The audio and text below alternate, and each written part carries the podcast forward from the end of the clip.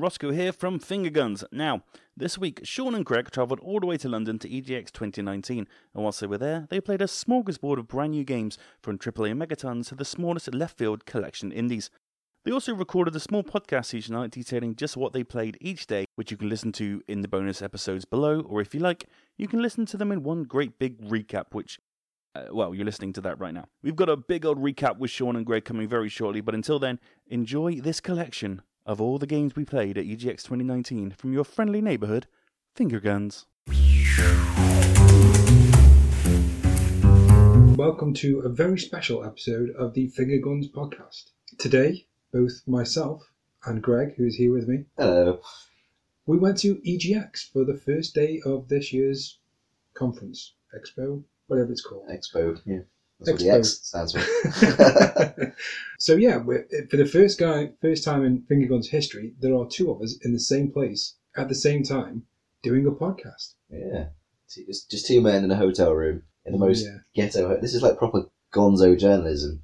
Like in a shonky converted pub attic. Yeah, we're blue press vest and a blue helmet away from reporting in Syria. so yeah, so first day of EGX, and we were just going to record a, a quick write up about what we played today, what it was like, and unfortunately, because of some signaling errors and because of some protesters who really need to sort their ideas out, I only got half a day of EGX today, but Greg managed to get in super early this yeah, morning. not, not just early, early as press, but earlier than I was meant to be. Greg was there when the cleaners were still there. I inadvertently snuck in. So Greg was in there very early this morning. And what was the first thing you played this morning? The first game, I might have been one of the first non-staff in the UK to play it. I mean, I wasn't counting. It was Final Fantasy VII Remake, and it is incredible. I know that sounds like hyperbole, but God, is it amazing! I was really on the fence about the whole real-time combat and how they're gonna take the classic. I know there is the classic battle mode coming back, isn't there? Yeah. But how they're gonna take such a beloved early entry in the series. It's not early entries; it's the seventh one. The best The, entry. the how they're going to take that, that turn-based combat and turn it real time, and they've they've done it. So it is real time combat. Obviously, you, you attack. You can switch between you and your characters on the fly, you and your team. So for the demo, it was Cloud and Barret. It was the Mako reactor. Uh, where you planted the bomb in the first part of the game, and you take on the Scorpion guard as the boss. Um, yeah, you can switch between the two of you on the fly, and then if you want to use your abilities, that does pause it. A bit like um Grandia. Did you ever play that one? Yeah. PS One. So you got your active sort of bar that builds up, then you pause it to choose items, abilities. But it's great because you can cast. Say you switch to Barret, who's got Thunder, which is the the enemy's weakness. You can cast Thunder, and as he's about to cast it, you can switch back to Cloud. So you can use one of your like your, your Braver ability as the lightning hits it for the weakness, and then capitalize on that. So it's not completely turn based. That's awesome. And visually, it's stunning. Did you get to use any of the summons? No, no, no, it's too early for that. Oh, okay. Um, they didn't give you much. They give you you still get your limit breaks, so you're still building up like a, a limit gauge with your attacks when you get hit. I was feeling quite proud of myself. I got to finish off the boss with a well timed limit break as Cloud. I was like, oh, that's a highlight reel moment. But you know, I had to record it. And there was nobody else in the room to. There was, there was two of the reps that were sort of sat there nearby, but I wouldn't say they were like a captive audience. Fair enough. But uh, yeah, I'm, I'm fully on board. Okay, we've had this debate. We've had it today. Let's Okay. not. Let's make this a quick podcast. Let's yeah. not get into this okay. episodic we, won't- shit. we won't go through the, the debate about whether whether it's worth to have like you know fifty pound games you know separating Final Fantasy Seven out into chunks, but. Are you confident now that it is a game that you definitely want to get based on what you've played? Yeah, but I'm still not sure on that price model. Yeah, okay. Like we won't go into that. I might just spend 50 quid and spend 30 hours in Midgar and call it a day. Yeah, which- it's a complete game, so that's fine. Oh, okay, so after Final Fantasy VII, where did you play anything else before I got there? I played some, some Granblue, but I'll talk about that when, when you and I got to play it. What else did I play? I played some Nioh 2. So, Nioh, if you're not familiar with it, before Sekiro came out, was the Asian version of Dark Souls. It had a sort of fairly loose uh, story based in real time about William, someone or other, who was who was a white chap that went over to Japan, became a samurai or something like that. But obviously, the first Nioh was all fancy, Yeah. dragon summons, all that kind of stuff. Second one, you are a random character. They didn't give you much in the way of story. It's like a ten minute demo. it was good. It's got potential. It's a bit overwhelming with all the crazy weapon drops and the overburdening of different weapon types and stances and too much bump.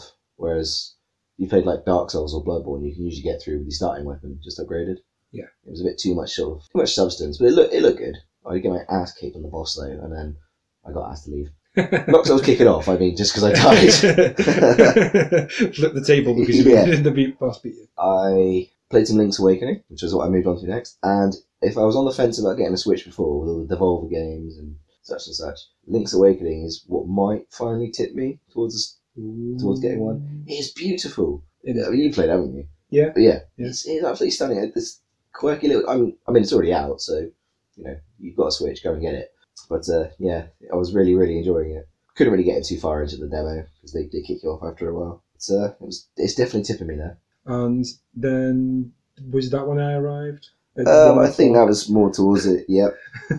Um, and then Sean Sean rocked up late. after after fighting my way through trains and protesters and rain showers and a whole lot of people trying to get lunch at one o'clock, I finally managed to get to EGX and walked in and finally found Greg, but not before having a quick game on Boundary. which is incredible. It is. I know that you went to the press event. I did. I went to a PR thing at Yuki's headquarters on Tuesday, and there should be an interview with the technical director Frank Mingbo Lee. That should be coming up soon. Probably going to come up after my EGX write up in a weird backwards kind of way. But what do you think? I think it's stunning. hmm So if, if you if you don't know about Boundary, it's a first person shooter set in space, and it's like a it feels a lot like Call of Duty, but with like Gundam style space controls. So you basically can float around up and down, and It's, it's like Ace Combat, isn't it? You can Yeah. you can pitch, you can yaw. But one of the things that Frank was keen to stress is, although it's set in space, it's grounded weapons. So it's Yeah. not it's not space lasers, it's not Destinies and Halos. It's it's not AKs, but it's normalized weapons that we're used to, like single shot rifles. Yeah. In the vacuum of space. Yeah. Now, if you go on the YouTube trailer, you see people arguing, going, "Oh, how would it work?" And there's people going, "Actually, the combustion will push the button." And you know, I'm not a scientist, but uh, it works. It, it works really well, and it's unfortunately it's not going to come out with a story, which I think might hurt it because that happened to the first Titanfall, didn't it? uh, yeah, But then if you just want a decent shooter, then I think this is something that they could probably build on. Though, I mean, yeah, there, they said there is more to come, but they wouldn't tell me what. And I thought, all right, fair enough. Boundary Two with a story. There's gonna be- yeah. There's going to be different factions that you get different enemy classes and stuff like that. One of the things I, I enjoyed doing when I was playing it was trying to shoot Frank, but as I was doing it, I was trying to like barrel roll and mm-hmm. shoot him, and he was like, "What are you doing?" I was like, "I really want one of those Blue Danube style slow motion, not 360 no scope, but like full on 360 degree roll, headshot, Max Payne style thing." And he was like, "Oh, okay," and I thought that would be great for highlight reel stuff. And the fact that you can't take cover as well because Yeah. people are going to be pitching over you and yeah, yeah. that that is one of the, the things that got me straight away was the fact that like un, unlike a lot of games where you know they- they've got verticality and you can go up down ladders and find cover and stuff all you really need to do is flip yourself around and put yourself in a different direction and you've got like an entirely different setup in front of you because you're constantly rotating or you can be constantly Yeah. rotating did you get to use grappling hook as well? i didn't Ah, some classes have it and some don't, but you get a grappling hook, which is because certain classes will move quicker depending on their backpacks or slower. Yeah. It's all their, their EVA, their jumpsuit things. And there's like the recon one. And I said to them, can you detach the grappling hook and then fling yourself? And they were like, oh, yeah, I suppose you could. So you can start catapulting yourself round. And there's some, some of the classes that when you, I think the sniper has it, that when you aim, it's got a built-in stabilization, so you stop. yeah Yeah, i, I felt that yeah and I said, "Is that a bug thing?" He said, "No, no, no. That's the that's the purpose." Because I don't know if you saw with the sniper suit, you've got your hands on the rifle, but you've got this like connection to this, this arm Yeah. attached to the rifle, and that's the stabilization thing. Yeah. it was like but said- aliens you know they like yeah, the smart really. guns. yeah, Yeah, yeah. yeah. And he said, "No, no, that's the whole point. And you, if you can listen, if you can hear it, you turn the volume up. Is when you boost it, you aim, you hear that. yeah. It's the uh, the the anti brake kind of thing. Yeah. Oh, sweet. So it's you know you're gonna think you're gonna see someone swinging across the map, and as you aim, they're just gonna stop where they are and shoot you. Yeah, I tell you what, the, for me, like the sound, for example, like Mm. it's it, when you're firing the guns, it felt like quite meaty but still in space, and when you hit somebody, there's such a satisfying clunk sound, like Yeah. donk donk donk. It's like, Oh god, it's so nice. We were saying about the, the, the headshots as well. You get like a, a helmet shot, which is 50 extra points. Yeah. You get a visor shot as well. Yeah. So if you actually shoot someone with a visor, you see like the, the pressurized crack of that before it kills them. And they, they said they weren't really going for gory because there isn't. You don't get you don't patch your wounds up. You patch your suit up. Yeah, yeah. But yeah, I, he shot me in the visor. and I just said this before I died, and I was like, that's really clever. Yeah. They said with, with immersive sound, that'd be amazing. Yeah. So I was when I was playing it, the the demo on the EGX floor had a four versus four match, and I was with three school kids, and immediately saw it and I thought these guys shouldn't be playing this game. and then I started playing, I was like, there is no gore. Yeah. Like there, there was no blood and guts and There's, stuff. there's no like the body being decompressed at the No. visor. There's like no Star Trek floating purple blood way No, no. None of that. So as the first game to play at EGX, it was like a major triumph. Really great game. Potential cod killer. That's what they, they want to inject some new life into the genre, and I really hope they do. Yeah. You know, Lawbreakers has tried, didn't work. Yeah. But they said that the difference between Lawbreakers is you're still grounded, whereas this is fully weightless combat. Yeah.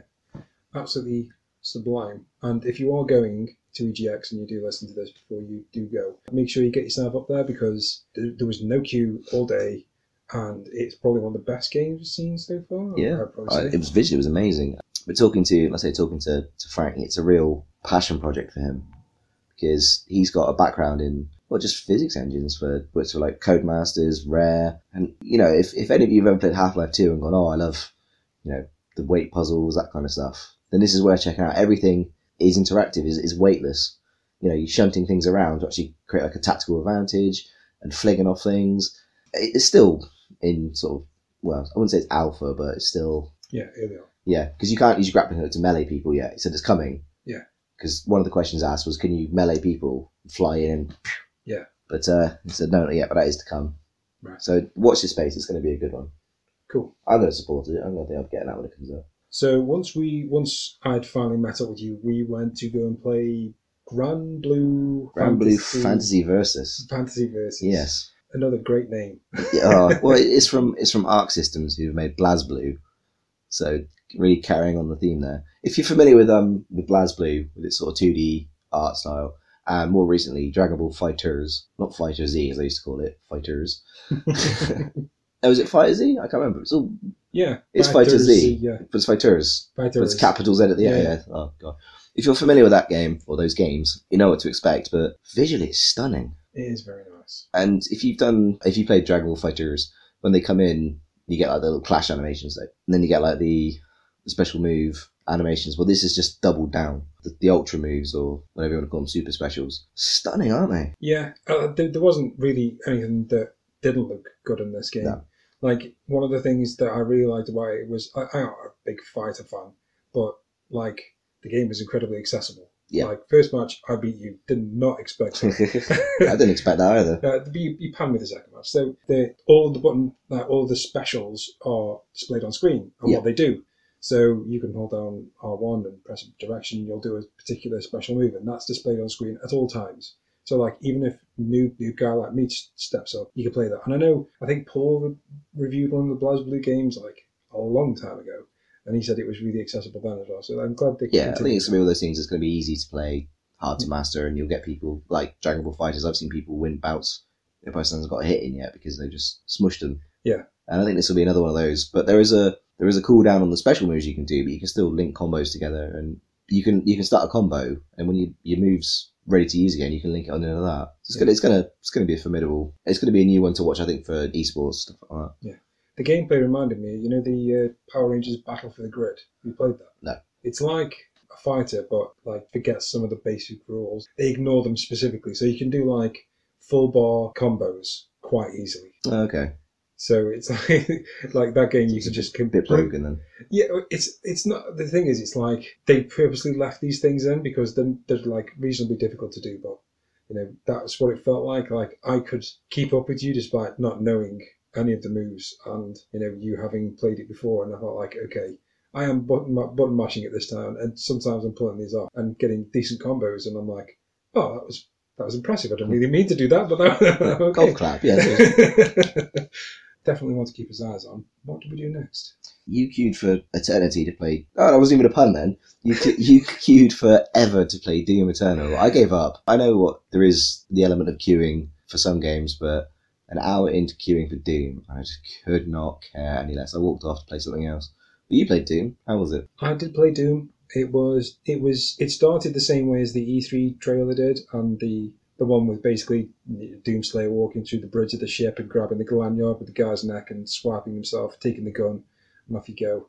And then there was the first level that you play was like a tutorial which introduced you to all the. They've really nailed down a lot of the combat, and now you have to vary attacks to ensure you get ammo, health, blood, and armor. You have to set people on fire, or use your chainsaw, or blood punch them, or shoot them What's a to. blood punch? Basically, once you've got a, a bar that fills up, you can punch them, and you basically fill it with like piss and vinegar. it basically means like you take less damage. I, I Ah, think was the the thing that was going on. It was an incredible demo. The bit that not been shown in any of the trailers so far. So after you've done the whole, you know, cleared off this gun deck and gone to use the BFG 10,000, which is the big green gun that you see in the trailer, you basically load yourself into that gun and fire yourself through space into a space station. Huh. So I'm watching this, I'm thinking, what? Okay, so he's got to this big gun, he opens up the chamber, he kicks out the bullet, then loads himself into the gun, and then fires himself. And then all you see is this bricks fall away from this, this space station. And then Doomslayer's there, like, okay, let's go again. it's like, like, it's like the Simpsons, like the submarine episode. it was like, What would the captain say? Don't fire the cannon. Fire the torpedo. They just launch an officer at us. Yeah. Yeah. it was a really bad, like, it's one of them kind of, what the fuck? Mm. Like, if this game is going to be doing that regularly, then, like, that, they're just totally fucking batshit, badass moments. 10, it's like 10 out of 11 and just. Yeah, and the combat, I mean, it looked great. The combat was really fluid. The guns, so like they kind of spliced in levels throughout the game, so you got to try out a lot of the guns. And the whole chain shotgun, so you basically aim, zoom in, and then you've got a double barrel shotgun and just turn them into gibs as you arrive. Okay. It's um, a very impressive demo, and I cannot wait for it to come out. Yeah, In, you're to have to. It's been delayed. Yeah, which is a major shame. But I mean, it's moved into a better time slot. Yeah. It's at the end of the craziness now. Yeah, so. true. Uh, what were you doing while I was dooming? Contemplating ending my own life. Um, then I remembered I was at a game show, so I went and played some games. I went and played a bit of Untitled Goose Game. Nice. good. Just honking the shit out of everything. I went and played Blasphemous. Yeah. on the Switch, which is it's out now. I didn't realize it snuck out. It's a really gory Metroidvania, so 2D with the, the embodiment of the goriness of like Bloodborne. Uh, they don't really give much in the way of story, but you're like someone who's creating like penance for himself. He's wearing like some horrible spiky helmet thing that's causing him to bleed profusely. Yeah, I thought it was like Pyramid Head the first time. yeah, it's it's weird. It's like a conical helmet, but in the cutscene he puts it on and it does, starts bleeding from the neck. So. And he, he said it was based on the Spanish. Inquisition. Oh yeah, the the reps are essentially to do with Spanish Inquisition, and I made a pun about not asking about it, and it went straight over his head. I was like, really, bloody kids. That was good. I'm gonna pick that one up. That was quite a. It's quite a nice take on the Metroidvania style genre. It's, it looks like Dead Cells plays a bit like that, so that was enjoyable. Didn't get very far in it just because it timed out. But uh, yeah, that's that's one to pick up. What else to play? I think that was when we then caught up. Uh, oh, you played Dragon Ball Dragon Ball Z Kakarot. yeah, so I'm not a big. What the hell was that game about? Yeah. I kind of understand why this game exists because, like, as, as good as all the Dragon Ball Z games are, they don't really give the impression of, like, a Dragon Ball Z fight. So, like, you know, you, you watch an episode and, and, like, the entire episode is a fight and it just goes on and on. screaming. You watch them stand there and monologue while they glow blue and then. Haha, now I will beat you. Yeah. so, yeah, the the match, the I think it was Goku versus Cell. Gohan versus Cell. Was it Gohan versus Cell? Yes. Because Goku had pulled himself out of the tournament. I remember, Goku yeah. pulled himself off and Gohan was- yeah. but yeah, it, it basically I don't know why I sound pretentious about Dragon Ball Z. I know about four characters. the game at first I thought there was like I was trying to be clever. I was trying to be smart about the way that I was fighting, and then I realized that like it, you basically if you get close, you mash your circle. If you're far, far away, you mash square, and if you are not being attacked, you can hold down triangle, charge up your Kai, which then gives you ability to use special moves. You hold down R1 and press another button. And trying to like pull off combos, I was treating it like a fighting game Yeah. and getting my arse whooped. And then when I realised that basically I could just stand there and smash circle and then block when he goes to attack me. It tells you to block as well. Yeah, it? like a huge L2 like In the middle of the screen. now. I tell you what, what game it did remind me of. It's going to sound like an obscure reference. It was a PS1 game called Destrega, and it was Never it was you it was one on one, but it was like arena brawler, fully 3D, and you basically stand across the map and shoot fireballs at each other. As you get closer, it becomes melee. As you bash, dash back, it becomes Ah, okay. fireballs. And it reminds me of that, but it's just wacky. And Yes. I, I don't follow Dragon Ball Z. I've never. I think if I started investing my life in that now, I'd do nothing else. But yeah, I'm just watching it. It's just a lot of screaming, a Yeah. lot of kamehamehas, and yeah, I think you, you did win, didn't you? I did win, and there was a there was a cutscene that triggered that was like they are now firing Kai at each other. They created a big fireball and something blew up, and I don't understand a single bit that was going on. Visually, though, it looked very you know Dragon Ball. So if you like Dragon Ball, it sounds like if you like Dragon Ball, you probably already special ordered it. But yeah, if you don't, it's probably not the best place to start. these games are coming like this. Seems like there's a, lo- There's a ton lot, of Dragon lot of Ball Dragon Ball. games. Yeah, people go mad for them. If you like Dragon Ball games, go and check that one out. And, And then that was we had one more game to finish with, which unfortunately wouldn't let you play.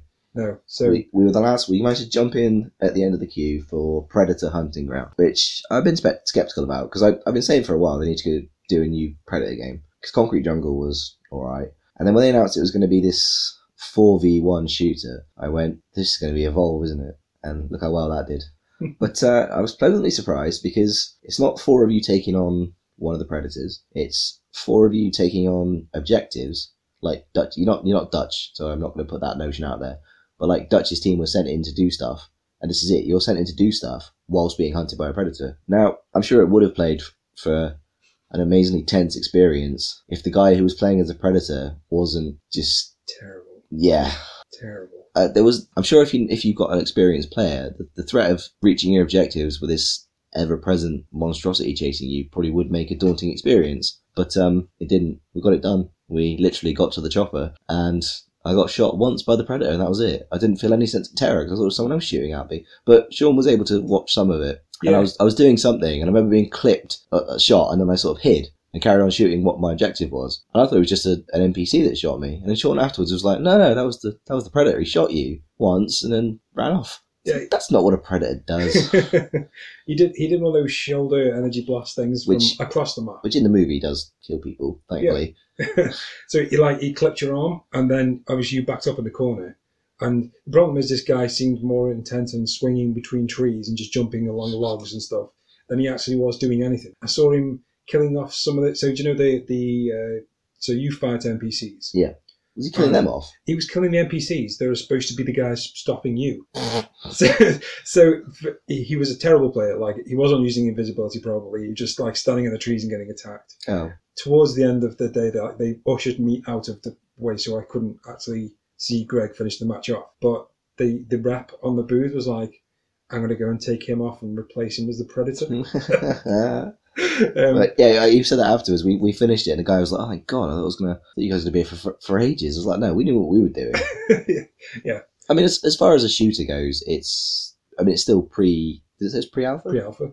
so it's a bit ropey, bit screen tear. The the NPC shooting you, sort of standard cannon fodder, really. But that's not the that's not the big threat, is it? I think it's got potential. I think the fact that they've given you things to do in it is is good. You know, I think if it was just another evolve, it would probably be Yeah. shit because you'd have everyone taking the predator, four people taking the predator out would be easy, or one badass predator. It just makes it not fun. So it's got potential. Yeah, when we first saw that trailer, and they used a lot of effects to hide how the game looked, Yes. and I was reasonably impressed with what I saw of like the visuals, so like the jungle looked like a jungle. It didn't Yeah. look like total garbage like it did in the first trailer. So yeah, it, one to look out for. Hopefully something pretty decent for multiplayer. So day one out Awesome. of ten. Give it give it a score out What from playing what I played there? yeah, Seven. It's got potential. seven. I mean, yeah, it's a bit ropey, but you know, Yeah. if, it, if it does the license well, it's got that really cool Alan Silvestri style soundtrack as well. If you know his soundtracks, he did the soundtrack to the first one. It's got that jungle, yeah, yeah, yeah. It's got that, that looming sort of jungle jungle predator music. So yeah. And uh, yeah, that was that's what we played day one. awesome. Yeah. Uh, what are we doing? What are we doing to day two? We're doing indie games tomorrow, aren't we? I think we're gonna try and hit some more indie games. Yeah, are you gonna try and do Final Fantasy tomorrow? I'm going to try and do your trick and get in before everyone else does and try and get on Final Fantasy. Just running, going, I'm pressed. Yeah, the, the the queue got up to two hours to play Final Fantasy Remake. Well, we were talking to one of the guys that's in the same hotel as us. He said that was a bit of an exaggeration. He says about an hour and a half, but still, hour and a half at your day to. the, the problem is like that isn't an exaggeration because they said to me oh, it's an hour for Doom. And it Oh, wasn't yeah. an hour. It was Doom. not an hour for Doom. It was nearly. It was an hour till I wanted to top myself. and you know that that queue it looked like it was moving a lot quicker than it actually was, and It really wasn't. no, it wasn't. Um, so yeah, that that was day one, and so tomorrow we'll give an update on indie games. We'll probably, hopefully, fingers crossed. The Rezzed Zone didn't look majorly packed. The No. Tentacle Zone didn't look majorly packed. No. So hopefully we have some more games. to Yeah, play some Phogs or something. Have you, have you played Fox? No, no, no. Oh god, uh, I'm gonna have to come with you for Phogs. Let me know when you go because Okay. they got a new build. I've got a um, a press appointment on Saturday for Phogs. Okay. Um, so yeah, they're We'll, gonna. we'll do that. We'll do on Saturday. Yeah, cool. Cool. Right. Right. Well, Signing off from night one. EGX game day two. Uh, both myself and Greg are here. We do have a special guest with us today. We have Martin, my friend, Hiya. but he's only just turned up, so he has no relevance to this. Yeah, I've played none of these games. Awesome. so yeah, day two, we actually both got there for a full day of games, and we both inadvertently. So I left the queue to get in early. Uh, Greg made a Stuck it beeline. out with the smelly colonists. Sorry, I mean I mean other gamers. and we both made a beeline inadvertently t- towards the PlayStation VR booth did. where you played. I played Sniper Elite VR. How was it? It was really good. It was my own spazziness that stopped me actually enjoying it because they give you you have the move controls, but they give it to you in the you know the plastic rifle. The aim peripheral. controller, yeah. Yeah, and it's always called the aim controller. The aim controller. Ah, okay. And yeah, it was it was, took a while to get used to not moving the right stick to aim and actually using my head. But it's it's coordinated, so you actually bring the the aim controller up to your face and it acts as a scope. So there's no there's no L two to bring up the scope. It's you have to bring it up physically to your face. That's cool. It was cool. It took a while to get used to, but I started firing off shots and it was uh, it was good. I think my aim was terrible though because I missed breakfast and I was proper shaky game going on. I did watch you play. The X-ray cam looked awesome. Yeah, it really fills the screen. Really? yeah, as, uh, you can see that. you- I mean, if you really want to, you can turn your head away and be like, "Oh no, I don't want to see the gore." But then you do see something splash past you. Yeah. just quite immersive. Well- wow, I really nailed him. so Sean, you played. I VR. played Iron Man VR, which is freaking awesome. Now it's definitely a standing up game. It's not one of these VR games you're going to be playing stand sitting down, but you really get the feeling that you are Iron Man. Your every all of your movements make a difference. So like you can hold the T buttons on the move controllers and you propel yourself forward, and you hold the move button to shoot with your repulsor blasters, and then you can punch if you can remember how to do it. Do you remember your, your amazing going down swimming punch? Yeah, That was amazing. Uh, at one because you're, you're above the sea and like a training program, aren't you? Yeah. And you're supposed to yeah you're supposed to move the controller forward, but as you're going towards the sea, you're supposed to hold your hands down to hover. But it was quite funny watching Sean, who was falling down and then re- remembering how to punch, but kind of just going like and falling into the sea, well, falling above the sea. Yeah, yeah, it, it wasn't it wasn't very graceful, but I did I did complete the, the course in a reasonably good Yeah, time. yeah. A lot of people didn't. No, there was a ten minute slot for the demo, and I completed it in three minutes. Although I was watching one guy who somehow managed to get himself turned around, so he had to look backwards to fly forwards. what? Yeah, I think there must have been some sort of calibration error as he was shooting stuff and looking Ah. around that it fucked up. So he had to basically turn around to fly, like he, like he was dabbing almost. Do you know, that is the one thing that I want this game to do. So basically, you, you when you're standing and looking at the camera,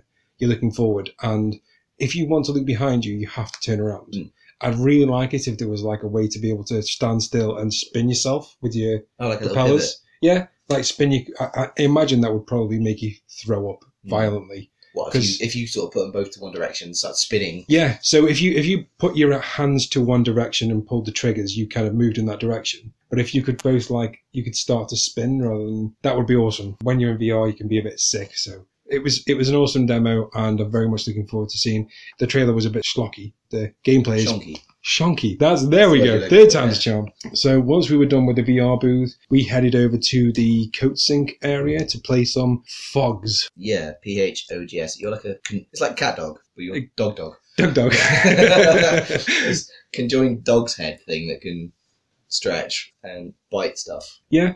And yip at everything. But it's it's a weird sort of physics platform because if one of one of you, one of the same thing, one of us, one of one of one of us, one of us, uh, bites the giant glowing orb, the other one shoots a torch beam out of its mouth. Yeah. Which raises the question about intestinal tracts and yeah. I don't think these things eat are they fiber optic dogs? frogs. frogs. There, frogs. There we go. We, we've come to the conclusion of why the name frogs. Yeah, so it's like a platformy, puzzly type game.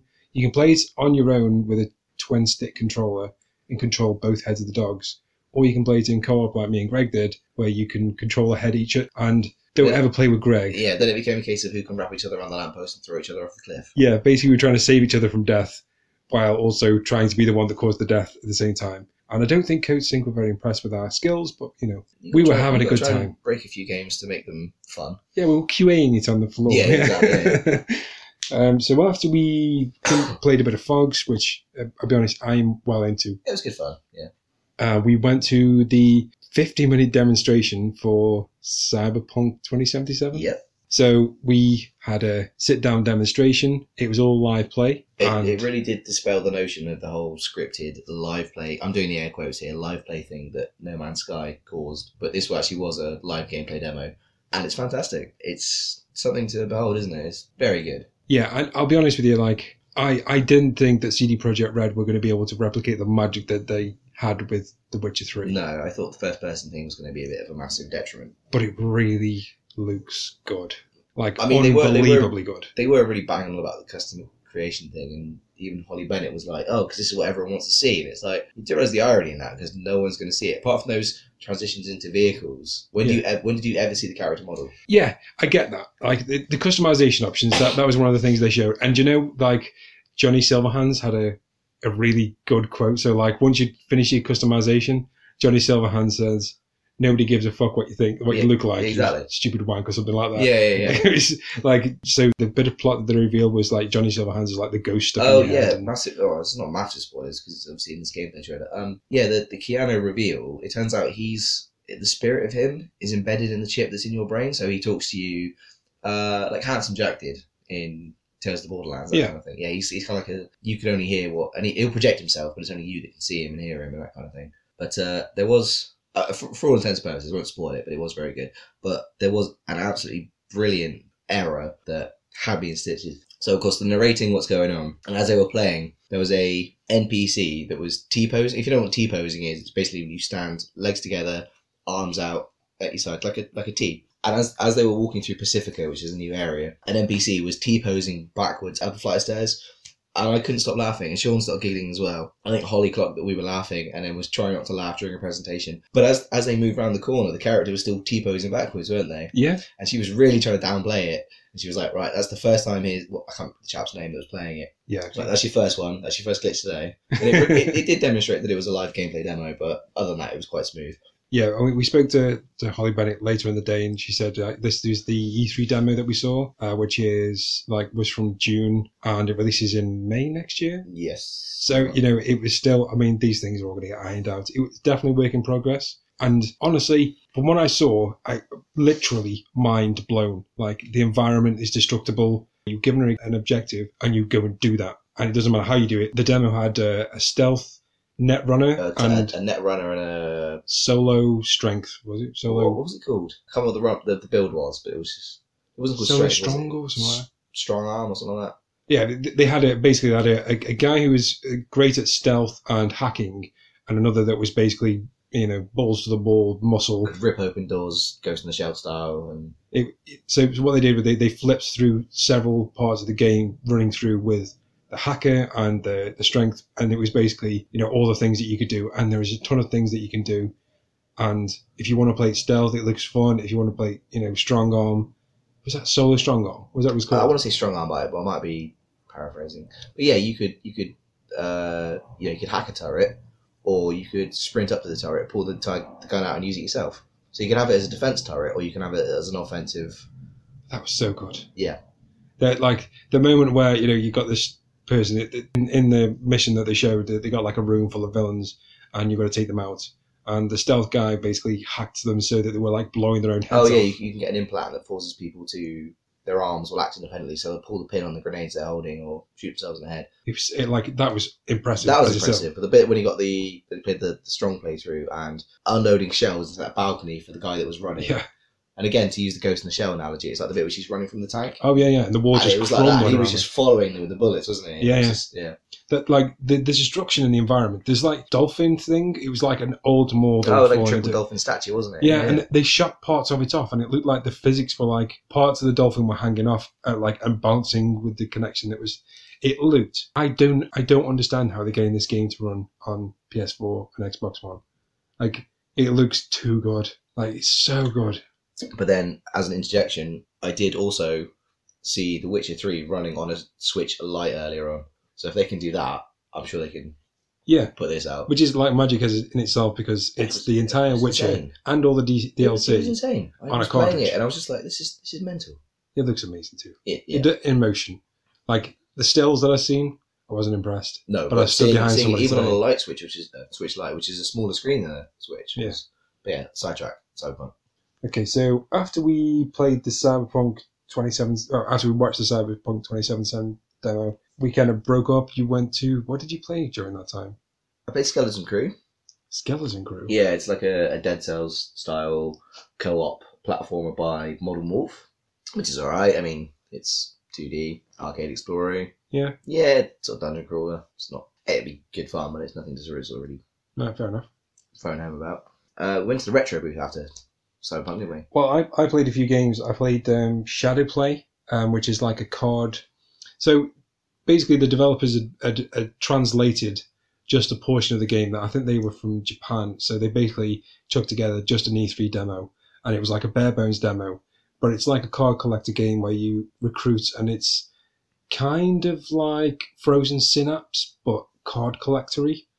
And I was very impressed with what I played. And the developer, I spoke to him afterwards, and he said there's a lot of stuff that they need to do in the English version. The the the version they've got at home is loads better. It's got like volumetric lighting and stuff, and it it looks like a really cool game. They've got like a cyberpunky, futuristic.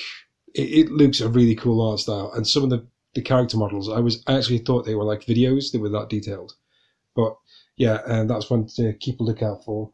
And I also played uh, Everspace 2. So I, I really liked the first Everspace. We've got a review on the website. I gave it an 8 out of 10. And the one thing I didn't like about it was that it was a roguelike and it you had to play the game a lot to get, get progress. And this one's not a roguelike and it's just everything that Everspace 2 did well turned up. So it looks brilliant. Really, really nice. Controls brilliantly. Um, I had to play on a keyboard, and even that felt good. Um, I'm a pad guy, but the keyboard felt great. So yeah, I'm well on board with that. So then we met up and both played Pacer. Yeah. Pacer. It's, it's Wipeout and everything, but name and brand of cars, isn't it? Yeah, It was alright. yeah. I I think of all the Wipeout clones that have, you know, the the Wipeout efforts that have come since Wipeout, I think this one gets Wipeout a little more than the rest of them do. I just hope the game's a bit harder when it comes out because I came first on both the races and I was like 20 seconds ahead of the Yeah, whereas place. conversely, I had um, I played like a local area race against someone else, just one person, and it had the worst rubber banding ever. Now I've said it before in one of my reviews. Rubber banding is when uh, you're behind and you'll catch up to the racers, but they will also catch up to you. And I was, I won't say slaughtering this guy, but I blew him up like three times, and I was in quite the lead for like a good seventy percent of the race. And last lap, I was again hitting all the boosts. I wasn't slacking, and somehow we caught up and shot in and won. And the reps were like, "Oh, that was a really close battle." And I thought it wasn't.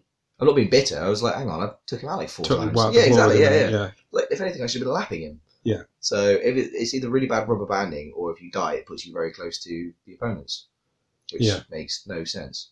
Other than that, it's a very nice visually stylish game. That that might have been because it was a show floor demo because you Possibly, don't really you want. don't want to be. Yeah, you don't want to put people off by making them be. Yeah, the the second place guy. Yeah, you know, yeah, who's, who's got absolutely mullered. But yeah, uh, I mean, there, there's some really nice visuals in that game. Like those parts where they got like a dust floor and you like kicking up dust, and it looked looked really nice. And it's coming to all the consoles. I think it's coming to. I don't know if it's coming to Switch, but yeah, definitely want to keep your eye out for if you liked Wipeout. And after that, I had to go on MediEvil. Yeah. Do you know, a lot of what I liked about MediEvil is still there. The combat's still fun, the the level design really has aged a ton. So like the the first I played through the the tutorial on the first level, and you you basically come out of the, his crypt. So whatever his name is, Fortesque. Fortesque. There we go. And you go into the graveyard, and immediately you are met by the, the spiked fences that you can't jump over despite the fact that you can jump higher than them because there's invisible walls there that like were in the original game and it, it's really tight and you know kind of constraining and yeah it, it definitely feels like there's not been enough kind of quality of life updates to it to make it feel modern day but still i enjoyed the shit out of what i played so it's one of those kind of like if you enjoyed the Crash Bandicoot remake, if you enjoyed the Spyro remake, you'll probably enjoy Don't this put one. those two on the same pedestal. I, you know, I thought Honestly. looked shit. I thought it looked like a recoated shit. I know you, the It thing just is, looked, it looked clunky and as ugly as it did on the PS1, and it just looked like a smooth off, uglier version of it. it felt really nice to play though. Like the combat was like, it felt decent. But really, you're staring intently at, intently at me as you say this. No, I, I felt good. All right. no, no, no. I'm just, I'm just saying. Like, I, I know, like, I know what it looks like. It looks Save, like. save me random third person. uh, so after we did MediEvil, we went to the retro zone. And we played Donkey Konga. We played some Donkey Konga. We played one round of Donkey Konga. We played Don't Stop Me Now by Queen, and Sean didn't realise which side he was, so he let the side down. I thought that was the top The entire, the entire time he went, was that the bottom one? No. Well, the, the thing is, like, at the end, I, d- I wasn't looking at the scores at all. I was looking at, like, where you're supposed to, you know, read the, the hits. And then I realised at the end that, that one of us had missed 143 notes. And I was like, well, Greg hasn't missed 143 notes on Donkey Konga. That oh, was Oh, dear. me. Yeah. and um, we played a bit of Donkey Kong, which was tough. Oh, original Donkey Kong, yes. Couldn't do it. Yeah, that was, I, I'm blaming the cabinet because the button was a bit wonky. Yeah, yeah, but, yeah, definitely. I'm definitely blaming the cabinet. um, so after that, we went and played So I played a few more rounds of Granblue Fantasy, Oh yeah, yeah. which is this is definitely becoming my new favorite fighter. I wrote up about it yesterday, and it's uh, it's worth checking out. If you like Dragon Ball FighterZ or any of the BlazBlue games, it's the next progression from that. Really good fun. So we played me a few more rounds of that. Absolutely, I, I totally agree with that as well. Um, it's great to play. Yeah. like Easy to get into, but it's going to be hard to work out. You know, it counts as parries like any fighting game, but Yeah. it's quite accessible, isn't it? yeah, and you look at any new fighting game, you think, oh god, it's going to have a new learning like move set. It's going to have something different. But uh, no, it's it's fun and it, it's some highlight real mem- like moments, isn't there? oh god, yeah, like they played as that Gran, and like he was instantly my favorite favorite because like it was easy to get into big combos, but also easy to break if you were to like give me a second. After we fought on that a bit, we went to play Journey to the Savage Planet. Yeah, it's like a cutesy No Man's Sky meets well, without the, the, the flying that we got to anyway. It's like a the, the land exploration of No Man's Sky mixed with kind of like the Borderlands, like the your computer is a bit sassy. Yeah. It's she's very like, you know, I, I went and ate something, and she went, "Oh well, you're just gonna eat something I haven't scanned yet. Fine." Yeah. more fool you. So, so like you, you walk around and basically you, you are basically tearing through this planet which is trying to kill you, but also in a kind of sarcastic way. Like sassy GLaDOS. Yeah. So, Yeah. so like the, the the robot says to you, "Go and scan that orange goo because that looks interesting," and you pick it up and mash it into your mouth. And she goes, "Uh, all right." Uh, you do you. You Yeah. survive how you, want on this you, hostile yeah, planet. yeah. And then if if you keep eating the yellow goo, eventually she says, "So good news, bad news. Good news is that yellow goo is making you better and stronger. Bad news is it's replaced all of your bones with unbreakable tumors." Did you die at all? Uh no. No, I died once, and she was like, "Ah, I've worked out that you need to die at least forty nine more times before you lose any semblance of who you really are." it was like Yeah, no, really self-referential, kind of uh, self-acknowledging. humor. yeah, yeah, yeah. The whole like cloning thing from like you know the sixth day and stuff like that. Like you will lose fragments of you. Yeah. Like, oh, thanks. I just want to go and shoot things. yeah. Gameplay. I, wise, I ended up somewhere I shouldn't have been. I Did didn't break it. No, um, there was a bit that cliff, wasn't there? yeah. And I ended up in sort of the lava mouth. Did you know? Yeah, and I, I I tried throwing that trampoline goo down there, and it kept burning up, and I was like, oh, and the guy was like, how did you get there? I was like, oh, I just double jumped. He went, oh, you're supposed to go at the. I was like, oh, so I'm stuck then. He went, yeah. I was like, all right, I'm done now anyway. It's been like 15 minutes, but yeah, it's not like I wasn't supposed to be there. Like I broke the demo, but I don't think I was equipped to do anything. yeah, yeah. He You hadn't "Oh, got the thing from up the mountain that you were supposed to get to get down there. obviously not. No. Yeah, there you go. Ah, but yeah, I mean that comes shortcuts out. not always a good idea, kids. Is that April or I think it's February? February the 2020. Another game for you to look forward to in the worst period of gaming history of all time, when every game releases in January, February, March, or April next year. The spring drought. Yes. the, the spring drought when we all die from like not having enough money for food because we're buying Final Fantasy. and etc. Um, so after that, I went to play Lord Winklebottom Investigates. So a little bit of a, a, a like I back this on on Kickstarter, and if you you might if you follow the site, I interviewed one of the developers, uh, Charlotte, on for the site a couple of months ago. And basically, it's like a point and click adventure where you play as a giraffe who's also a detective, and he's got a hippo sidekick called Mister Rumple, who's basically you know it's basically Sherlock Holmes and Doctor Watson, but it's uh, really smartly written and a really lovely point and click adventure, and I'm very glad that I backed it. I was going to back it anyway because it just looks fucking cute as hell. But like this, this game really is kind of selling itself to me now. And then after that, I went to play uh, Recompile, which Roscoe went to play at Rezzed last year.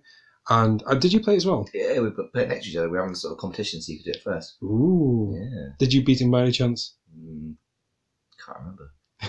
I, I legit can't remember. Oh, fair enough.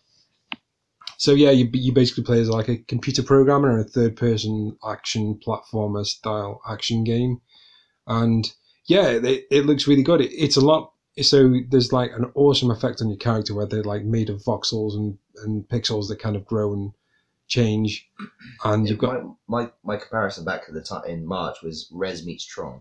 Yes, that is exactly it. There's so uh, the one thing I didn't know that was in the game there was like a hack mode where you could pause and then move boxes around. Oh, that wasn't there March. Uh, so that's that might have been added then. So we just had the infinite flight.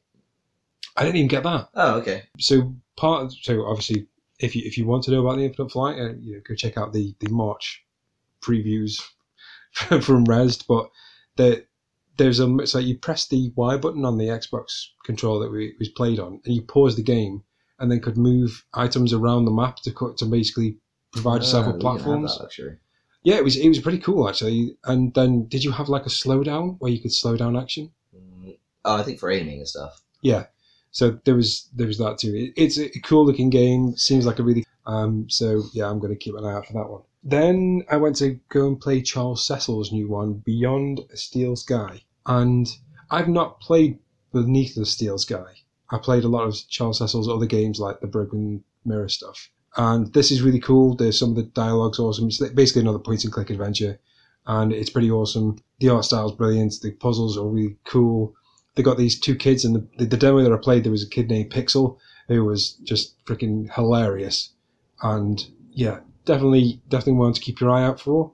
And then we both went and played extreme sports games. You went to play Tony Slopes. Yeah, which is just uh I hope they build on it because I had like pre-alpha footage, but it's just this quote unquote wacky racer where you get to pick your character model and you can choose a wacky hat from like a top hat or a plunger or a turd or devil horns, and then your vehicle, which can be a bathtub or a rubber ring or a dinghy or a whale, as in like a blue whale. Essentially, it's just, it's a snowboard race down a slope, and I really hope they improve on it because it was just a bit shonky Yeah. fall off at the merest collision. I don't know if you saw me playing it when you came back. I did, yeah. Yeah, I, I got clipped by someone, and suddenly it's like a five second death animation of me going, ah! I'm like, I'm wasting time here, come on. I imagine it'd be really great if you were incredibly drunk and you were playing. This. I think it's a wacky thing, yeah. yeah, it, it was like a party game where you know if you can have a few drinks. I, like I, when I stood behind you, I was watching it, and I could see a, basically a guy going down a slope in the same match as you on a whale, and you were on some kind of like rubber ring or something. Yeah. And I was like, "What the hell is this? This doesn't make any sense." And like the whale was obviously coming last because he's sliding a whale down a mountain. Yeah. Which, funny enough, doesn't handle very well. No. Yeah. I thought it. It's not their natural habitat. so yeah, that was Tony Slopes. I'm probably going to give that a go tomorrow just to see what the. Oh, yeah. Because it, it seems like there was quite a lot of people excited about it. I think because it's just the name, isn't it? It's clearly capitalizing on that famous um, skateboarder. Yes, which happens to be what I was playing, Skatebird, Tony Hawk's Skatebird. Yeah. um, so yeah, I was in the left field collection at this- that time playing Skatebird, which is the new game from Glass Bottom Games. It's basically a bird on a skateboard, and you know, it's not as fun to play as it looks like it is going to be, but it is a pretty fun game to play. I'll, I'll be honest, like it's not Tony Hawk Skater, and I probably shouldn't expect it to be given the fact that you know it's from an indie team. But it looks cute as hell, and as long as you know it's still in development, still a way to go for it, and I really hope they can like nail down some of the glitches that I saw. But it it's cute and awesome, and I kind of wanted to even though it, you know it wasn't that enjoyable. It was fun getting some tricks off, um, but it, it just felt like it's it's more heavily physics based than Tony Hawk's was. Yeah. So you had to do some of the tricks yourself. There wasn't, you know, and I was doing flips, and even though I been seen to be landing them, they never stuck. Even though I, my skateboard would Is hit the floor. Did you ever play Project 8 when you had the dual thumbstick? Yeah, Is it a bit like that? You think you've got a trick and it just goes, nope. yeah. So like Okay. it, it felt like I'd read like I'd done a flip, Yeah. and so I'd I'd come off a rail and then done a flip, and the skateboard hit the ground. My bird just fell off, Yeah. and it was like bird. better that's luck not, next That's not a northern thing. He actually was a bird. A bird. Your bird, your bird fell off a board. so yeah, I'm probably going to go back in because there's there is somebody from the development team there, and I just want to go speak to them about it because it, it seemed like a cool game anyway. Yeah. So after that, that was kind of the like the last game that we played Yeah. at EGX, but then we went to the what they called, goddamn, Numskull. We mostly got invited by Ryan from Numskull Design. It's Numskull without a B.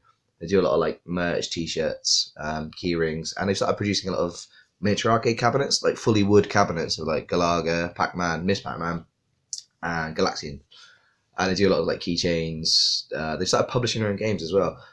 Through Twitter, he nicely invited us to this little event they had in the Fox by the ExCeL, uh, which has a little pub. And yeah, they, they sort of give us a little walk around, told us about the, the tubs, rubber ducks that are coming out, new Christmas jumpers that are coming out, which are they're very thick. They're very nice. They're very nice, but they're very thick jumpers. So if you if you catch cold easily, I'd invest in one. If you feel the heat, then yeah, don't. I was I was surprised by how soft they were. I know this. This is like I'm pitching them right now, Yeah, but honestly, well, they, they they felt really nice. give a shout out because they were nice enough to invite us. Yeah. So it was uh, it was good, and that was well, that was it, wasn't it? well, while we were hmm. there, I, we played Super Epic. Oh yes, the the raccoon, the disabled raccoon on a llama game. Yeah. Greg didn't just have a stroke. He, he actually is describing a game about a disabled llama, disabled raccoon. It's a raccoon with a croquet mallet on the back of a llama. This sounds mental. So basically, the game is, is is like an anti microtransaction game, and it has some incredible meta to it. So it's not. It comes out in December. I think it was December. We said. Very soon, yeah. So it's like a 2D platformer, but sometimes you have to go into like this whole meta situation. So at one point in the game, there's like a laser um, barrier stopping you to getting to this treasure, and there's a QR code on a painting next to the safe that you are trying to get into, and the game gives you a hint. It says, "Hmm, I wonder if there's something about that painting that could help." So I got my phone out and I scanned the QR code, and the QR code sent me through to a website, which was called Flappy Pig. So it was basically Flappy Bird. Flappy pig, yeah, yeah. Floppy or flappy, I can't remember. like um, Flappy or Flappy, I can't remember what it was, but basically, then you had to complete that game to get the code to be able to get past this laser fire, this laser fence on your phone. And once you'd done so, the game crashed and said, it, you know, it was kind of saying, you know, like the malware where it says, like, if you want to fix your PC, play this much. It came up with loads of those error messages, and then it said error code, and then gave me the code to the fence. It's so meta, like Very weird, isn't it? it's like it, what a weird game. What a it, like they they're really presuming that people have like the QR scanning and stuff, but so fun. And it's like all the enemies are like fat cats and fat pigs that like I'm sure there's some sort of narrative to it. Oh no, it's anti microtransaction. anti microtransactions. Yes, they're on the nose. Ryan was saying it's very you're taking out microtransactions and stuff like that. Yeah. Uh, which is very relevant to our time. one, one of the unlockables was a fifty pound prepaid card for mobile games, right, yeah. like fifty pound prepaid card. but yeah, it was um yeah a really fun game, and Ryan thankfully said we can talk about it. So thank Yep. you, Ryan, and thank you for the, the event. It was and uh, yeah, if you if you need some good merch, check out Numskull. yeah, they they were awesome. Um, Sounds like a paid promotion. We got a couple of keychains, but that was it. Yeah. but The thing is, like they, you know, those They went. He went out of his way to invite us, which is nice. So. and, and the stuff, the stuff's good. Yeah. like we're not the only person that says that. No, no, no. He's obviously doing well enough that they've now launched a line of other stuff and they're self-publishing games. So which is which is awesome, pretty decent, stable, including AI at the Somnium files, which I will be reviewing pretty soon. Probably. yes, Um, so yeah, so that was day two of our EGX visit. What have we got on tomorrow? well, I'm going to put on probably my new Bioshock t-shirt. Oh, right. Um, tomorrow, I don't know. Tomorrow, I think it's going to be a free for all day. I mean, day one was was big uns, triple A's. Today was more indie focused. And tomorrow, it's going to be rammed, isn't it? It's going to be school kid mania. Yeah, tomorrow's going to be mental. See what happens. Yeah. Probably not going to play Doom, but I'm not exactly going to lose sleep over that. Uh, you played it. I played Final Fantasy. We're going to let Martin off like a kid with a bag of sherbet. And anything he's played, we're going to add to the list. Yeah, we'll see what tomorrow brings, really. cool. Schmooze and have some non alcoholic drinks because we're straight edge. Uh, yeah. Yeah. um, but yeah, so So yeah, that was that was day two of Finger Guns on the Road.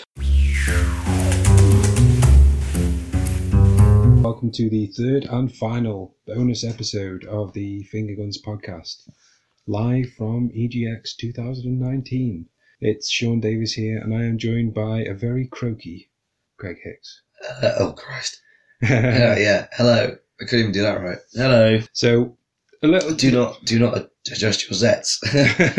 a little, little bit of backstory to this. Uh, last night we we we bumped into some devs from Frontier and from Two Point Hospital, and ended up drinking with them until two a.m. in the morning. So today feeling a little bit worse for wear, but uh, no, speak for yourself. I don't. I just lost my voice yesterday. well, okay, I feel worse for wear. Greg's just um, Barry White with laryngitis. Yeah. Laryngitis white.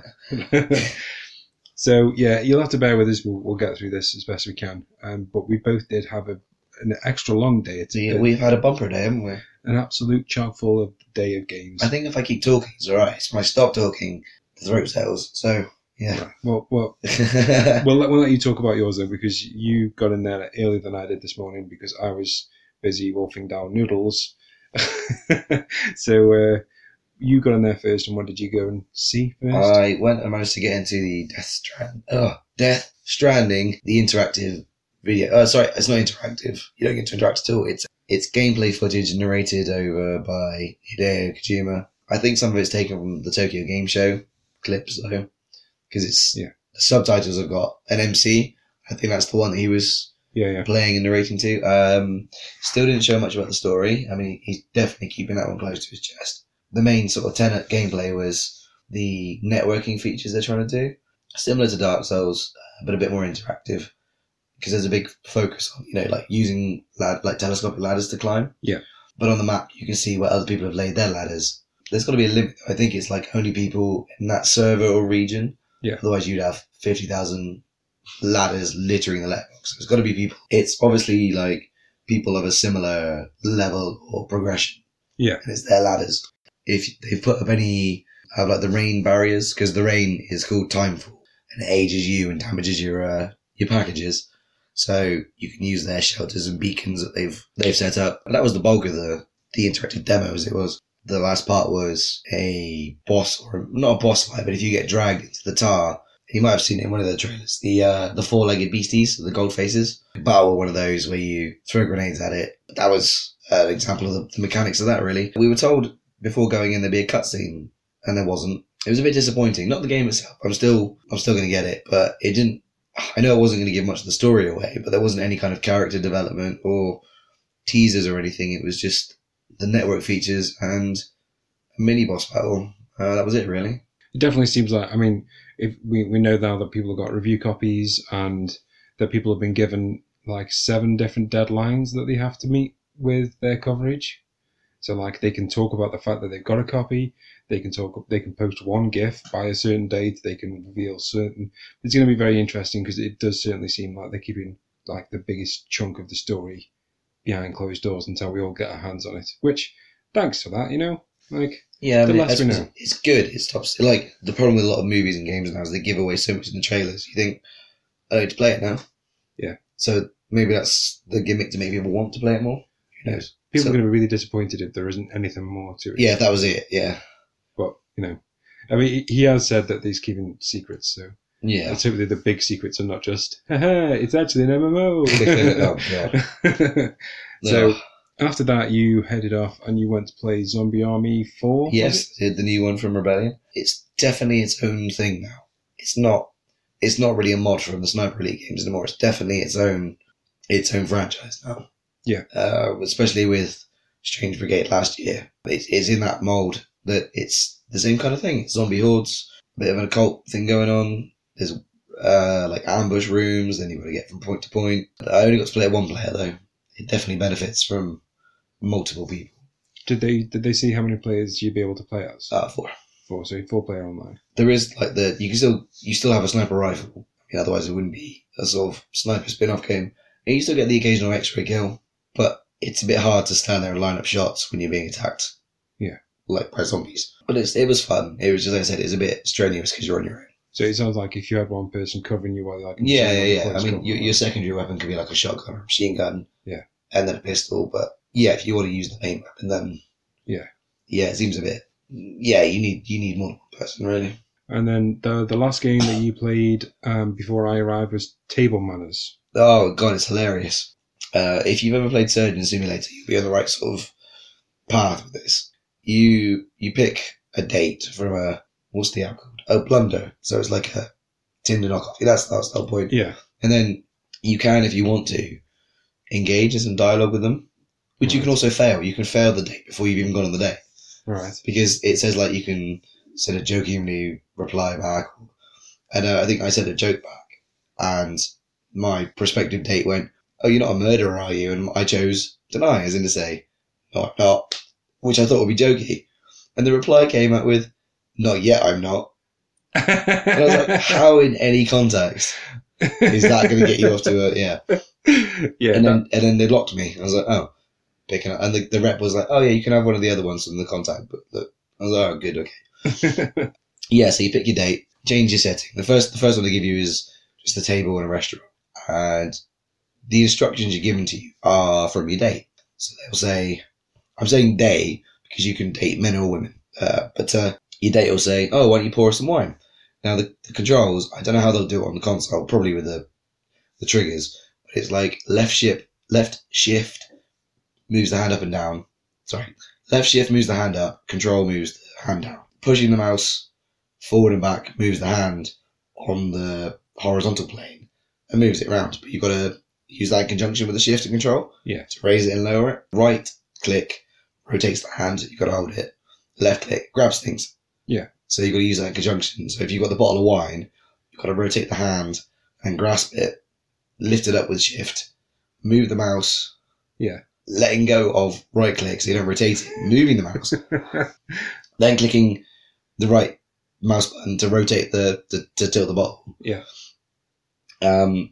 Yeah, and then moving the bottle, and then they'll want salt on their fries. So you've got to pick the salt up. But uh, they'll- it's simple instruction like lighting the candle on the table. You've got matches, or you've got the little flambe like steak torches, Yeah. like blowtorch things. And uh, yeah, you, you think you've done it, and next thing you know, you, you pan out. You set the table on fire as well.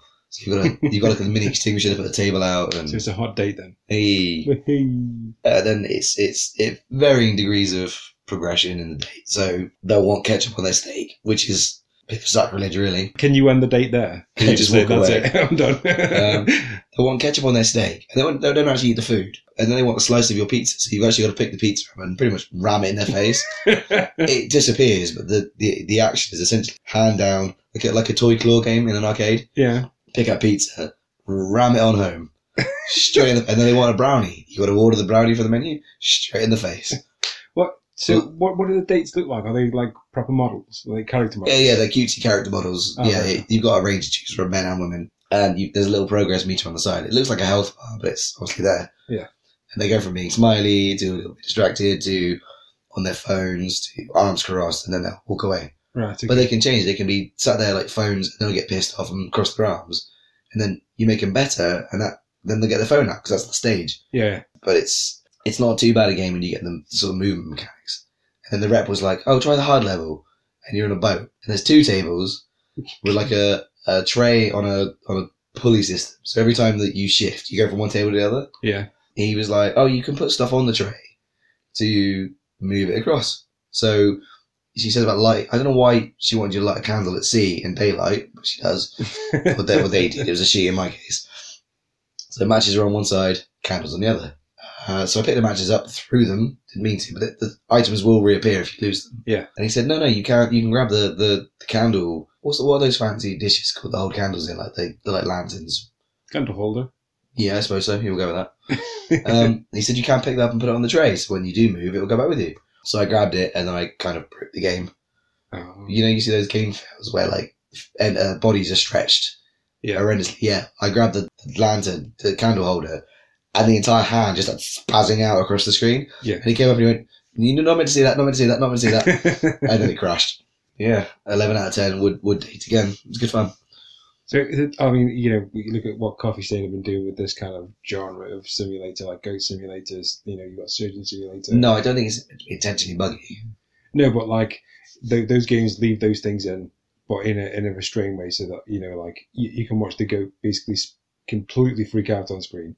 Oh no, that was that was meant to be intentional, but Surgeon Simulator was like deliberately Difficult. yes, Yeah. but it wasn't buggy. So everything was meant to be wacky physics. But if you did something wrong, you I know what you mean. You, Yeah. Like you get the saw stuck sometimes, and it will just.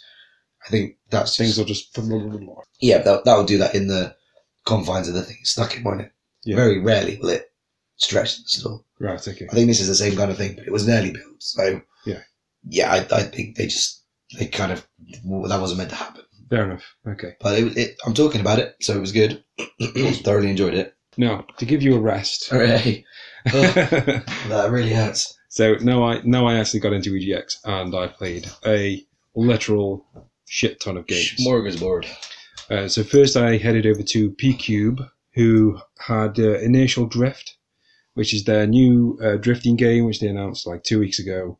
Uh, it's basically a twin stick drifting game, which is like the first of its kind. The demo they had, they had three different cars, and the left stick was to direct the the car, and when you flick the right stick in any direction, the back of your car would spin out but depending on how fast and how mobile your and how like how agile your car was depends how easy it was it was to drift so the slowest car you could flick out and drift like around the road really easily really easy to control the faster car was like an, a shopping trolley that be bouncing off the barriers the game looks great it's really interesting it takes a lot of getting used to at first but once you do get hold of it so like ended up beating the fast car with the slow car because i was cornering so much better than it was uh, as as the bot. So yeah, it, it's got a ton of potential, and I'm really looking forward to that one. And I know Paul is too because uh, he's already bagged the review copy, but we'll have to have a discussion about that now.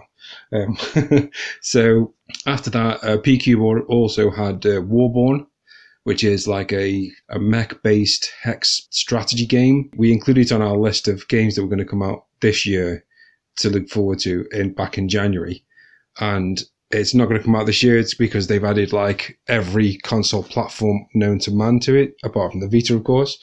So yeah, it's it's basically a really awesome strategy game. You you have like a hex grid. You move troops around. You can perform attacks, and uh, you've got particular like special units that look like Gundams that you can call in that have like awesome uh, attacks. One one of the really cool things is that like based on the hex grid, if you can shoot through multiple enemies, the the damage will stack. So there's there's a ton of strategy there, uh, and that was that was really impressive. So that's definitely one to keep an eye on. Still, right around the corner was from Modus Games, uh, CrisTales.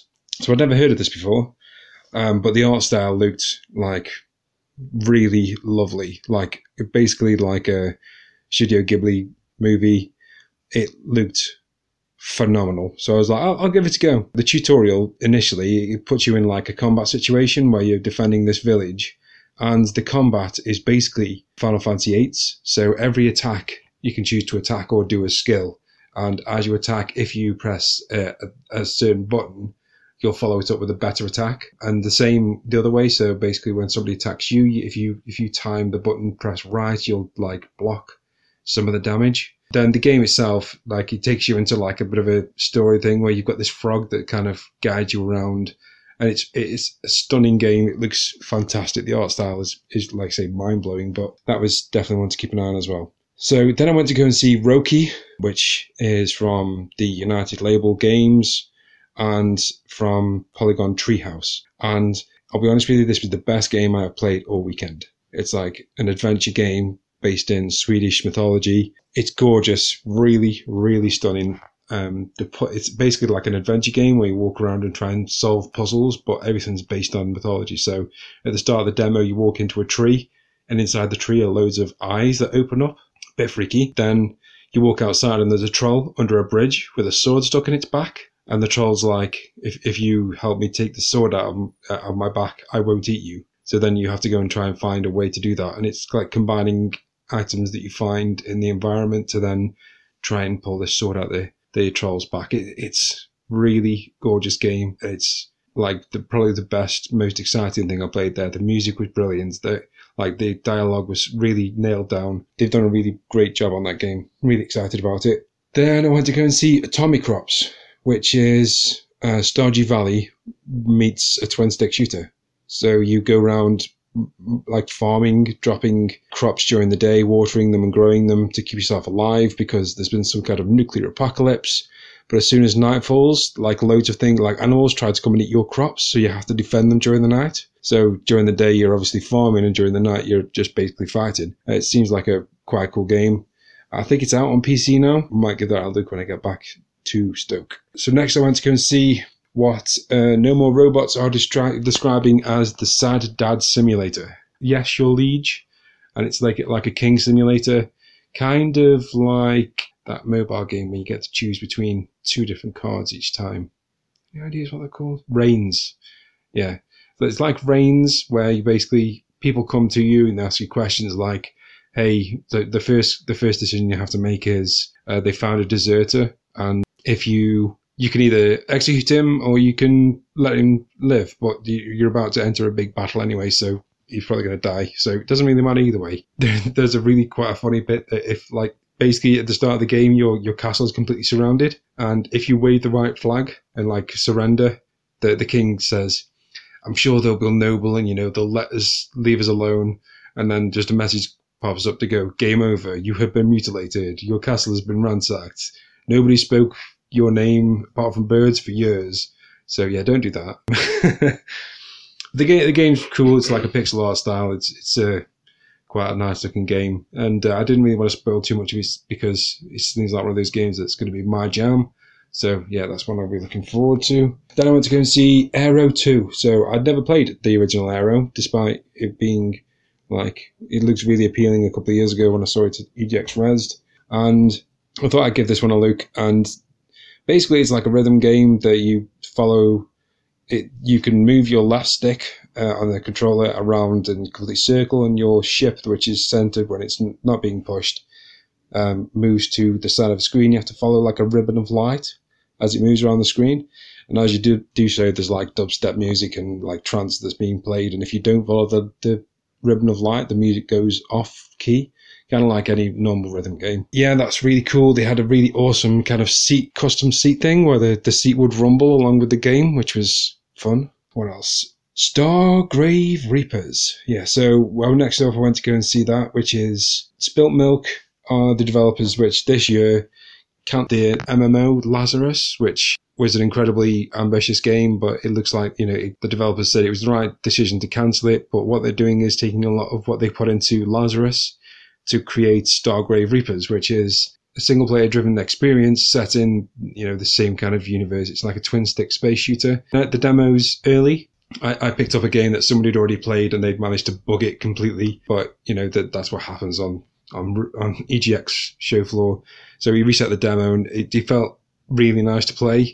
There's a lot of potential there, so I'm really excited about that one. What else? Oh, yeah, I went to see Warp Drive, which is it was in the transfuser area. It basically it's like Wipeout, except you're in like hovercraft, and unlike Wipeout, the outsides of the tracks they are like dirt and will slow you down, which was diff- different. And every so often in the track, the, the track starts to glow multicolored, like rainbow shimmer. And at that point, you can press A and it will like transport you around the track to a different part of the track, which is, it, it's a nice little gimmick. I'm not sure if it'll really change the genre, but it felt quite nice to play. There were no weapons in the game, the demo that I was playing, and it probably would benefit from them. But it was still, the, the racing itself was quite fluid and cool. Oh, I'm almost there, Greg. I'm almost It's there. fine. I've, I've, I've reverted back to whispering and everything. So next I want to go to Coatsink and see Sublevel Zero Redux, which is the Switch version of Sublevel Zero. This game, I I played the demo on PC and I played it. I've played about 20 minutes of it on PS4. This probably is the least visually impressive version of it because it's basically it's on the Switch, so you've got to expect some downgrading. It's still pretty good. It's it's like I can't remember the retro game that it's actually you know it's it's akin to, but you on a, a spaceship that flies around the inside of a uh, another bigger spaceship, and you shoot things and you can rotate your view like 360 degrees, and it feels really great to play on the Switch. But it, like I say, it is a, a bit of a visual downgrade. But playing this demo did convince me that I'm going to go and buy it on the PS4. So I guess that's that's one thing. Um, and then I went and played Cake Bash with a load of kids, which is their new multiplayer party game. So you play as cakes, as you might expect for the game named Cake Bash, and you've got a number of four-player local like activities that you have to compete in. So the the first one that I played was there's like a, a cake in the middle of a table, and your selected cake has to go up and pick up a piece of fruit and then throw it into the cake. And the person who threw the most amount of fruit into the cake by the end of the, the round is the winner. And that was fine until they told us that there are, there are golden fruits which drop, which count as 10 fruit. But you can also punch people and you can knock them out and make them dizzy.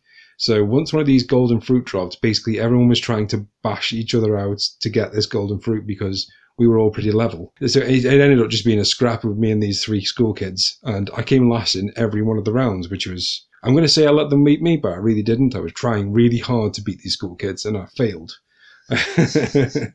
but yeah, it's it's a fun game. There was another another round which is you had to go and punch uh, fortune cookies that were falling from the sky onto this table, and whoever smashed the most got you know, won the round.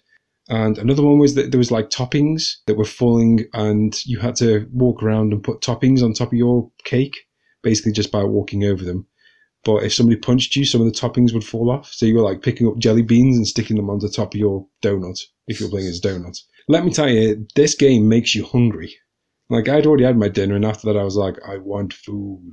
It, it's a, it's a nice looking game, very like it's a family friendly game. I'm definitely gonna be playing this with my kids when it comes out. So yeah, it's a a, a nice looking game. And I went around some of the uh, university areas. So I went around the transfuser and I went around the the Dare program. And I sat down and played this one game, and it was like really stood out to me because it, it looked great and the, the mechanics were great. And it's called Station by Penrose Games, and I think they're from a university in Wales. I think it was Aberf- uh, I can't I can't say because I'm just going to murder it, but it's a, from a university in Wales. Um, Oh, Aberystwyth. I, I don't think it was Aberystwyth, Okay. it definitely began with an A. But I, I like I was going to say Aberforth, but I think that's from Aberdare. Uh, to go through uh, yeah. It, it's from Wales. It begins with A. Um, I apologise that I don't know where the university is from. Basically, it was like an, a spaceship. Uh, you're in a space station. That's you know the, the name of the game is called Station, and you've got a UI like a, an AI, sorry, that's helping you, and a version of the AI that's trying to kill you while you're working through the this the station. So like one of the one of the first bits of the game, you walk into what looks like a recreational area on this sci-fi ship. Then the bad AI turns off the gravity, so everything in the room then just hits the ceiling, including yourself. But thankfully, you've got this like traction gun, which will like fire out a grappling hook and pull you to places. Uh, and later on, using that to swing around the level, attaching to these green barriers, which like you're trying to fly over lava. And then there's a bit where there's you're basically in the engine room and you're dodging fire blasts that are coming over your head. It was a really, really solid demo, and I think it was their uh, graduation game. And uh, they they said they're going to try and finish it and get it out and actually publish it. So uh, good luck to them because it had a lot of potential. Then I went to go and see Unto the End.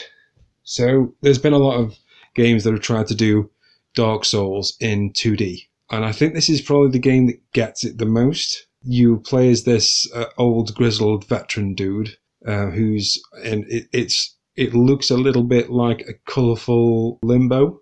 You're in like a cave system, and in the demo you you walk along and then like animals attack you, but you've got like a very complex combat system where you can you can hold up your arm like you can parry high, parry low, dodge, and you can riposte. And once you've like parry, once you've parried low or blocked low, you can do. It was a really complex system, and it, it- you did get into a tutorial which really explained it a lot better than I'm doing it here. it had a lot of potential and it really it looked like a nice game. It's got like this low poly feel to it, but it was really quite dim and it dark and Nordic feel to it. And one of the cool things is that like if you get hit, so like if, if a goblin or whatever it is that like stabbed you, you'd become injured until you healed yourself. So basically you were like hobbling around now trying to fight. So it, it really pushed that whole kind of punishing feel. So definitely worth a look as well. Then I played Fuzzball, which the developer was keen to point out he spent a lot of money on, and it's coming out on all the platforms. And basically, it's a it's a collection of mini games where you play as an animal which is in a ball, and you're basically propelling yourself at you against other players to try and complete objectives. So one of them was like survive. So the aim was to push each other off a table. And another one was push other players off the table. So you're pushing other players off the table. And then there was another one where NPCs joined and it was like push those off the table. And it felt like it felt like a mini game that you'd find in another game. Didn't feel like a full game in itself. Maybe there's more to it, and I hope there is when it comes out because it looked cutesy and it looked like it could be fun as long as they're not going to be asking like 15, 20 quid for it. So yeah, that's that's another one we played, or I played, and then then I met you back up again, Yes. and we went to play Legends of Runeterra. Yeah. I mean, for a card game, it was alright. For a card game, it's alright. For a card game, it's alright, but I don't play a lot of card games. So I've never played, like, Hearthstone. I didn't really get on very well with Gwent, so it was a bit lost on me. And my voice is going again. I'll take over, don't you worry. So, so Legends of Runeterra was announced this week. It was it's from Riot, and it was announced during their like big celebration of the League of Legends. So, League of Legends has been announced to come to consoles, and at the same time, they announced this Legends of Runeterra, which, uh, when you first look at it, it does look a hell of a lot like Hearthstone, but it does play slightly differently. So there is a, more of a focus on heroes, and there's like a very distinct attack and defense like phase. And yeah, it, it's one of those games that I think this might be the one that I jump onto, given that Hearthstone is probably not like something people are going to be playing for very much longer, given the way that Blizzard are right now. But yeah, it, it, it looked cool. It had a lot of visual effects to it. And I played through a lot of the tutorials, and it seems like there's a lot of depth there. You know, you could card switching where you switch positions from attack and defense and that kind of stuff. It, it looked in depth and, and worth a worth a look. So keep your eyes on that. Apparently, you know, the the queue it looked deceptively small, and that's why we went so on. we got in the queue. And then, then then we got to the queue and there was like a ton of people playing it. So it looks like it's going to be a big one. Then we went off to play Circuit Superstars, which, Which, is was really good fun. It was like rock and roll racing. yeah, I, I got that feeling like it. There was a definite like micro machines feel to it. Yeah. And uh, I think it was like Motorstorm RC reminded me of that as well. Yeah, yeah. Sort of top down. It's a top-down racer where you're playing like it's a low poly but quite detailed world where you basically drive around a track and trying to. The part that we played was like a time trial. We had ten laps to pull off the best, fastest lap, and um, the it was like the only track that they had at the minute. Um, but they do have multiplayer. They got up to was it twelve player multiplayer? Did you say or ten? I can't remember. Uh, t- 12, four player, uh, four player or Four player local. four player local split screen, up to 12 racing online. Yeah. So they, they, they're really going for it. They've got different cars, different tracks. You said that the, some of the tracks are going to have like ramps and quite difficult corners to get around. This genre has kind of exploded silently. You know, you've got like Zen racers and you've got, you know, Mantis race, Mantis Burn racing and stuff like that. So this is another one for that genre, but I think it's it's got quite a quaint charm to it. Then we went, oh, so then I went to go and play Murder at Malone Mansion. This is a multiplayer game where you have a number of players and each one has a uh, an occupation. And the idea in multiplayer is that you have one person who has committed a murder and everyone else is trying to figure out who it is. But as the murderer you're trying to cover your tracks but also trying to play the game so it doesn't look like you're trying to obstruct everyone else doing their job so it, it sounds like a really interesting premise. But what they had at EGX was the single player component. So they've got like a training mode where you walk around a house and you find clues, and each one of those clues relates to an occupation. They can link to multiple occupations. So, for example, if you walk around the house and you find like a helmet, some of the occupations are like gamekeeper and policeman. So they they might you know match to two of them. One of them was like an important document, and you've obviously got policemen, you've got like an official. It was a cool demo, and I'm really interested in playing the multiplayer. There's a beta coming up, and it's from White Park Games. So if you if you get a chance, go and drop them a follow on Twitter and make sure you join their Discord because it looks like it's going to be a lot of fun online. Uh, the single player really did give me a taste for the fact that they know what they're doing with this. It's going to be fun, and the devs are really kind of passionate about it. So this is definitely one to keep a lookout for. The art style as well was really fun. They play as the detective who would like got he, he looks like he'd uh, just walked in out the pub. but uh, yeah, worth a look. And then finally, Just, just one small game that's coming out. so Greg managed to talk us into going to play Marvel's Avengers. Yeah, I didn't really want to throw the whole press clout thing around, but we got to the Avengers stall at like 20 to 7, and they were like closed. And I went, Oh, can we not just sneak in as press? And the rep went, Stay here. Like loudly to everyone else going, Close, close, closed. And sneakily went, right, come on, let's keep in. So we got, we were the last ones of the day. They got to play Avengers, and it's bloody awesome. I was very dismissive of it when I watched it because it just looked like a boring, so well, tech demo from what I saw was just follow the trail of insert generic Avenger here, do a few bits of combat, blah blah blah. But the level served as a tutorial for the five, well, five of the char- five of the Avengers that you play, and then each one sort of their mechanics really. So how each one of them fights. It's it's all the combat man- mechanics we're used to, like the Batmans and Shadow Mordor and Sleeping Dogs, which have all sort of the same style system. It looks very good for a pre-alpha. Yeah, I agree. Like that that first demo that you know the trailer that they released, uh, the the big gameplay snippet of the the bridge and the attack and the helicarrier. It's it's basically like the vertical slice of the game that's meant to show it off. And it, it does a good job of doing that because each Avenger feels completely different to play as. So, you know, you start off as Thor and he's wielding his hammer and it's it's all cool and flashy. And Thor's like nails. You just you, it was really hard to actually hurt Thor in any way, shape, or form. Like just stand there and they couldn't really hurt him. And then you're playing as uh, Iron Man and flying, and that felt completely different. His felt like a third person shooter at the time because like cause you got the repulsor and you could just fire it off whenever you want, and it's that that was awesome. Um, I forgot to mention Thor's hammer is freaking awesome. Yes, you can throw it and recall it. Yeah, it's it's like the the God of War axe, Yeah. you know, the the Leviathan axe, but it feels better because like it pins people. It doesn't like, you know, like you threw through the the Kratos' axe in God of War and it just kind of went. But in this, you can like throw it and pin people to a wall, and then just walk in and punch the crap out of them. It, it's very impressive. Then you know, like each character just feels very different and has different, almost similar, but with like little tweaks to their special. So like to pull off Captain America's special, you have to hold a different button than you do for Thor and Hulk and so. And one, when once the demo had- had finished, we retreated to like a little kind of blurb about what the game actually is, and this kind of pointed out to me that that this isn't just like what they failed to mention when they've been pushing this game. We know that this big explosion happens, that the Avengers got blamed for it. In the synopsis, they say that the Avengers were forced away. So basically, AIM is the company that's come in to replace heroes because the government has made it illegal for you to be a hero. The game itself is broken up into single player and what they call Warzone missions, where you're going off and trying to make the Avengers a thing again.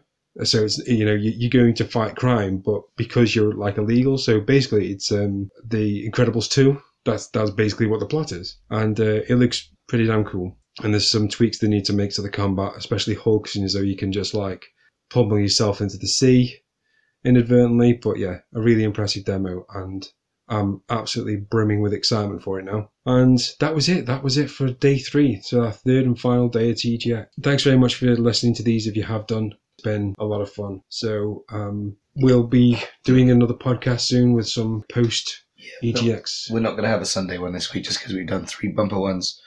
And I need to rest my voice. Yeah, Greg, Greg definitely needs to uh, shut up. so yeah, we'll we'll see you again soon. So goodbye from Greg. Uh, yeah, goodbye. goodbye, farewell. and it's a goodbye from me as Sean. So I'll, uh, we'll speak to you again soon. Bye bye.